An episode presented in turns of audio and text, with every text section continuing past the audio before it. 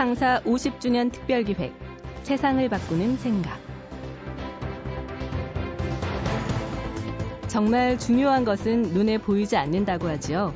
회사만 해도 그렇습니다. 겉으로 드러나는 생산시설이나 제품보다는 즐겁게 일하는 분위기, 어려울 때 서로 돕고 뭉치는 힘, 이런 무형 자산은 눈에 보이는 유형 자산보다 훨씬 더 값집니다. 국가도 다르지 않습니다. 문화유산이나 정신적 가치 같은 자산이 많은 나라가 좋은 나라일 텐데요. 나라의 대표적인 무형 자산 가운데 하나가 자원봉사입니다. 이번에 서울을 비롯한 중부권 곳곳에서 물난리가 나자 많은 자원봉사자들이 자발적으로 복구에 나서지 않았습니까? 재해가 아무리 우리 삶을 핥히더라도 이웃과 함께하는 자원봉사자들이 있는 한 희망의 무지개는 어김없이 떠오를 겁니다. 창사 50주년 특별기획 세상을 바꾸는 생각. 오늘은 30년 넘게 각종 재난 현장에서 자발적인 구조 활동을 벌여온 전박이 탤런트 정동남 한국구조연합 회장을 모셨습니다. 본업이 탤런트인지 봉사 전문가인지 헷갈릴 정도인 정동남 회장의 열정적인 자원봉사 이야기 함께 들어보시죠.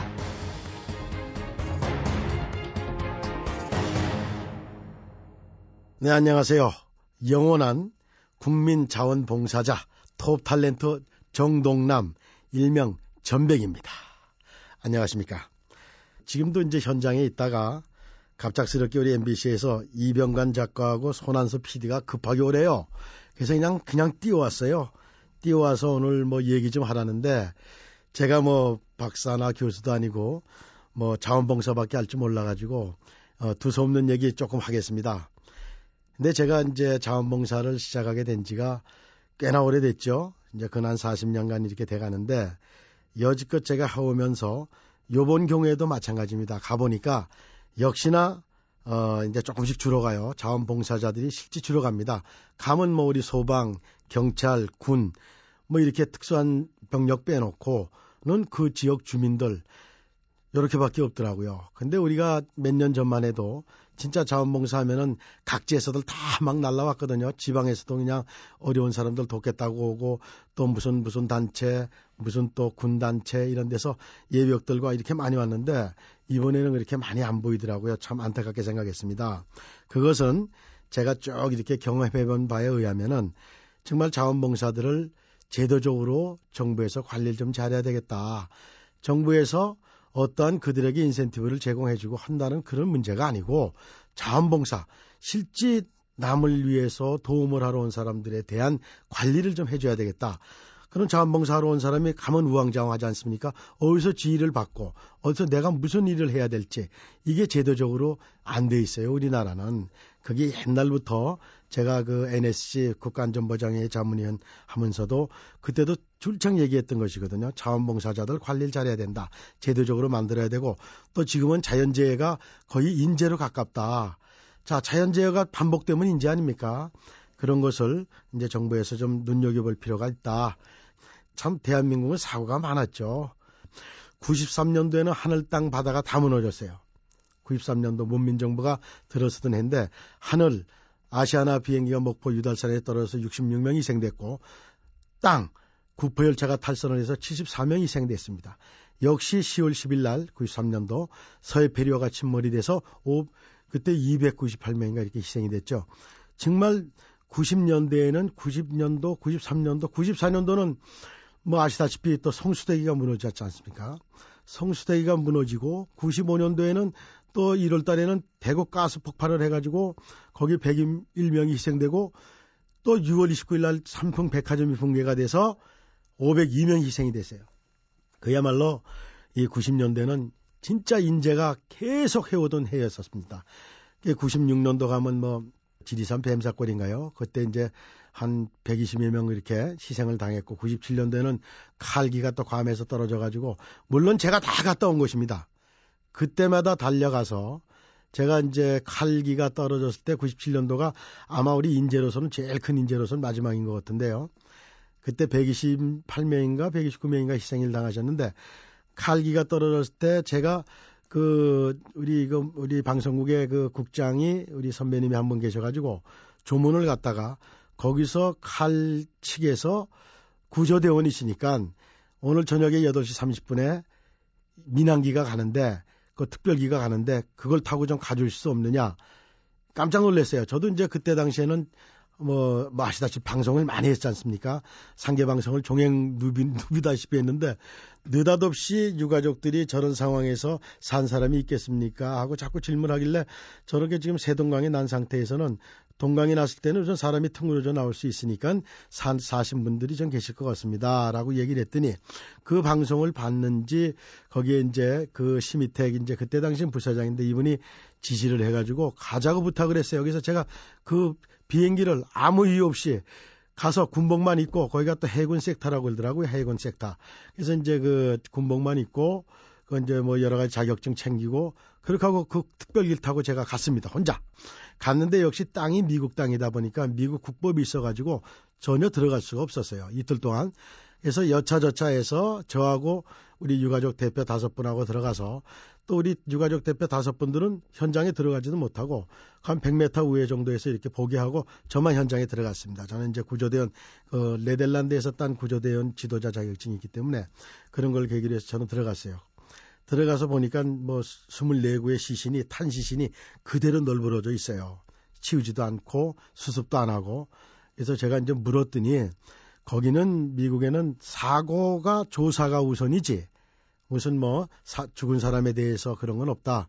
그래서 우리하고 문화, 문화적 차이인데 우리는 죽은 시신을 먼저 수습을 하고 그 다음에 사고 조사를 하면서 같이 병행하는데 이건 너무하지 않느냐 해가지고 이제 얘기하는데 또 영어도 짧고 그런 이제 거기 또 한국말을 하는 또 우리 그 어, 해군 그 중사가 하나 있었어요. 여자분인데 라이스라고 그분이 아주 굉장한 도움을 줬습니다. 모든 걸 다 이제 저한테 이제 그, 그, 어드바이스 해주면서 또 그들하고의 그 모든 일단 커뮤니케이션이 되게끔은 뭐든 만들어졌어요. 대화가 되게끔.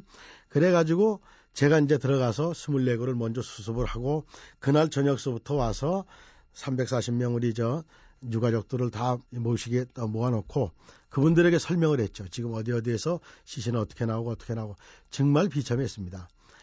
그 어린 아기를 안고 그대로 탄 시신인데 그 이제 보초를 하셨어요. 엄마가 엄마가 이제 치아에 보초를 했고 그렇게 얘기하니까 그 유가족이 금방 알아보고 그냥 자기 어 집에 어, 사람들이라고 그러면서 이제 통곡을 하면서 저도 뭐 같이 많이 울었습니다. 거기서 현장에선 그래서 결국은 제가 이제 어 22일 동안 거기서 작업을 마무리를 하고 제가 사인을 해서 모든 어, 상황이 종료를 했습니다. NTSB하고 상황 종료를 하고 국내에 들어와 봤더니 우리 MBC도 마찬가지고 여러 군데서 제가 이제 방송 출연 금지를 당하고 이거 뭐 방송은 다 잡혀 있고 생방송도 잡혀 있고 막저 어, 이런 걸 그냥 무작정 22일 동안 행불이 돼 가지고 갔다 와서 손해를 많이 봤습니다. 그래서 이제 어 손해를 많이 봐가지고 아주 그냥 굉장히 어 노심초사 긍긍하고 있었는데 외교부에서 연락이 오더라고요. 외교부 국장이 아 워싱턴에서 어, NTSB 연방 정부에서 표창을 한다니까 좀 가시죠. 비행기표도 보내왔대요. 그래서 나 못 간다. 소포로 보내라고 그래라. 지금 내가 바꿀 죽게 생겼다. 거기 갔다 와가지고 물론 나는 뭐 숙명적인 이유가 있어서 갔지만은 이거 이거 어떻게 된 거냐. 이래서 이제 그때부터 전화 위복이 돼가지고요. 어 그게 이제 뭐 대통령한테까지 들어가고 그래서 어 워싱턴에도 가고 가서 이제 표창도 받고 워싱턴도 백악관도 구경하고 NTSB 전체 그 시스템도 보고 오고 그 다음에 또 대통령과 또 5천짜리도 하고 국민원장 동백장이라는 또 상도 큰 걸 받았습니다. 그래서 지성이문 감천이라고 제가 봉사활동 한 중에서 그때가 제일 보람이 있었던 것 같고요. 무슨 물론 무슨 상을 받아서 보람이 있다는 게 아닙니다. 그렇게 자기 자신이 자발적으로 나와서 자원봉사하는 사람들한테는 그 정도의 생각은 언젠가는 다 해준다. 그래서 저는 우리 대원들한테도 지금도 작업하고 있습니다. 우리 대원들은 대원들한테 그냥 하자. 누가 알아줄 때까지 기다리지 마자. 우리는 숙명적으로 그냥 남을 돕기 위해서 국민의 생명과 재산을 돕기 위해서 우리는 봉사활동을 하는 거니까 무조건 몸이 건강할 때 우리는 다 하자 라고 해서 했, 하고 있습니다. 그래서 우리 대원들 정말 고맙게 생각하고요. 그 많은 사고가 나고 그렇게 많이 갔던 이유는 뭐 제가 이제 이 방송을 통해서 많이 말씀을 드렸습니다만은 저도 한때는 유가족이었었어요. 정말 뼈저리 어, 아주 그냥 피눈물 흘리는 그런 경험을 했었는데 거슬러 올라가서 1969년도에 제 동생이 한강에서 물에 빠져서 익사했습니다. 근데 익사는 뭐 다 할 수 있잖아요. 또 뭐 위험 지금도 많은 사람이 또 희생당하고 그랬는데 익사를 했는데 그 시신을 구조하기 위해서 그 시신을 인양하기 위해서는 스킨스쿠버가 필요하고 아니면은 전문 그 시신을 인양하는 사람들이 필요했어요. 근데 그때 당시에는 저는 스킨스쿠버도 할 줄도 몰랐고 그 다음에 뭐 인양하는 그런 것도 몰랐고 그런 상태에서 물에 뭐 덤벙덤벙 수영은 잘했습니다만은 덤벙 들랑날랑 한다고 해서 그게 보이겠습니까? 그 자리가 어딘가 하면은 지금 한남대교, 한남대교가 없을 때예요. 그때 배 타고 왔다 갔다 통화할 때인데 그때 당국중학교 다니던 동생이었는데 근데 웬 조각배를 타고 두 사람이 나타납니다. 이렇게 조각배를 타고 나타나서 시신을 건져줄 테니까 얼마를 내라.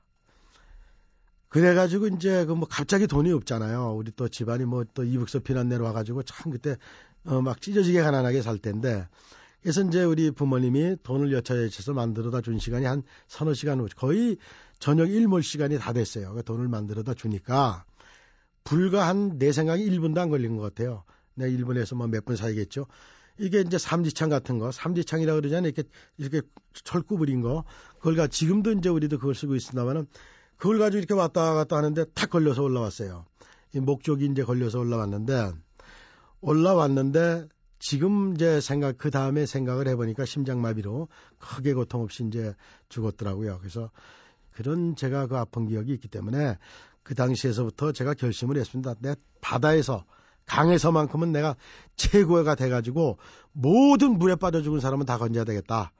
제가 그렇게 마음을 먹고 그다음부터 특수교육이란 특수교육은 다 받고 그다음 또 한국 국가에서 시행하는 잠사 자격증도 따고 뭐 이렇게 해서 모든 걸 갖춰서 물속에서 시신은 다 건져야 되겠다 해가지고 수많은 시신을 건졌습니다.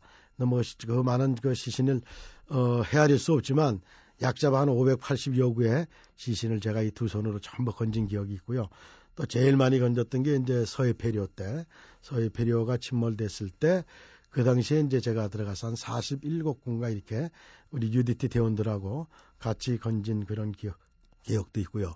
그래서 지금 이제 저희들은 저 같은 경우에는 그런 숙명적인 일로 어 이제 구조 작업을 하게 됐고 또 직업은 탤런트지만은 제가 또 유명했을 때 유명해질수록 더 못 나가게 되는 거예요. 마치 어, 유명한데 저 사람이 한때 떠서 막 유명했지 않습니까? 제가 그 당시에 1990년도 1월 1일 날 특집에 주병진 그 일요일 일요일 밤 그 일요일 일요일 밤이라는 프로가 있었죠. 그때 주병진 쇼에 나가서 제가 17번 동안 혼자 패키지 쇼를 했어요. 그걸 하고 났더니 하루아침에 스타가 된 게 아니라 뒤집어졌어요. 대한민국이. 저거 인간이 아니다. 저게 뭐 사람이냐, 무슨 기인이냐, 이래가지고 전막 기자들이 인터뷰를 하자고 그래가지고 MBC에 와서 그때 인터뷰를 했습니다. 기자들 다 모아놓고. 자, 그럼 봐라. 캔맥주가 찢어놓은 거냐? 콧바람을 입으로 분 거냐? 다 봐라. 해가지고 해서 어, 그걸 다 검증을 받아가지고, 어, 그 다음서부터 초인간 아닌 초인간을 소리를 듣고, 제가 또 참 이가 또 평상시에 강해요. 제 나이가 이제 올해 49입니다만은 연예인 나이로 참 이게 제가 이가 강합니다. 60대 제 이, 이빨 같은 사람 없어요. 제 이빨이 별명은 상어 이빨인데 일단 탁 물었다 하면 250kg는 듭니다. 근데도 그 치아 관계에서 이렇게 CF는 안 들어오더라고요. 에, 자, 그래서 제가 이제 그런 숙명적인 어, 그런 제 동생을 잃고 어, 구조 작업을 하게 됐습니다. 근데 그게 구조 작업을 제가 손을 못 놓는 이유가 딱 하나 있습니다. 지금 어디서 사고가 터졌다. 그러면 저는 제 머릿속에 다 그려집니다. 아, 이런 사고가 터졌을 때는 지금 현재 수재민이나 이재민은 무엇이 필요하다. 자, 이럴 때는 장비가 무엇이 필요하다. 이런 것이 전부 이 영상 속에 스케치가 됩니다. 그런데 제가 안 갈 수가 있겠어요?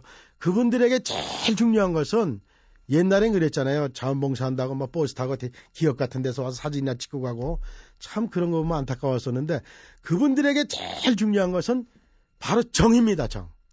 대한민국이 얼마나 우리 정이 많은 민족이에요. 그분들에게 정이 뭐냐? 대화를 하라 이거예요.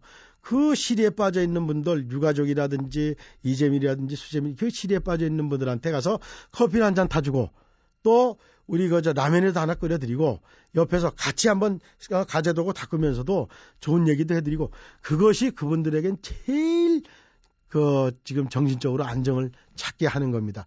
정의약입니다. 저는 과감하게 한번 먼저 방송했을 때 그때도 MBC에서 했는데 과감하게 한번 방송한 적이 있어요. 우리 연예인들이 연예인들이 물론 돈도 기부하고 이런 거 다 좋습니다. 그분들은 연예인들 얼굴을 보고 아 이런 분들이 와서 우리에게 이렇게 위로를 해주는구나. 시간이 없더라도 진짜 우리 연예인분들 인기인들이 인기를 누가 만들어줬어요? 바로 그분들이 만들어준 거 아니에요. 우리는 그 보답을 몸으로 좀 때우자 이겁니다. 몸으로. 우리 연예인들 몸으로 좀 때웁시다 저같이. 이웃과 나누는 방법은 여러 가지가 있습니다. 물질적 기부를 할 수도 있고 시간과 힘을 나눠줄 수도 있죠. 최근 들어서는 자신의 재능을 나누는 재능 기부도 활발해지고 있습니다. 어떤 방법으로든 봉사로 인한 기쁨과 행복을 오래오래 느끼는 분들 더 많아졌으면 하는 바람입니다. 오늘 정동남 한국구조연합회장처럼 말이죠. 창사 50주년 특별기획 세상을 바꾸는 생각. 기획 김혜나, 연출 손한석, 구성 이병관, 기술 이병도, 내레이션 류수민이었습니다. 다음 주에 뵙죠. 고맙습니다.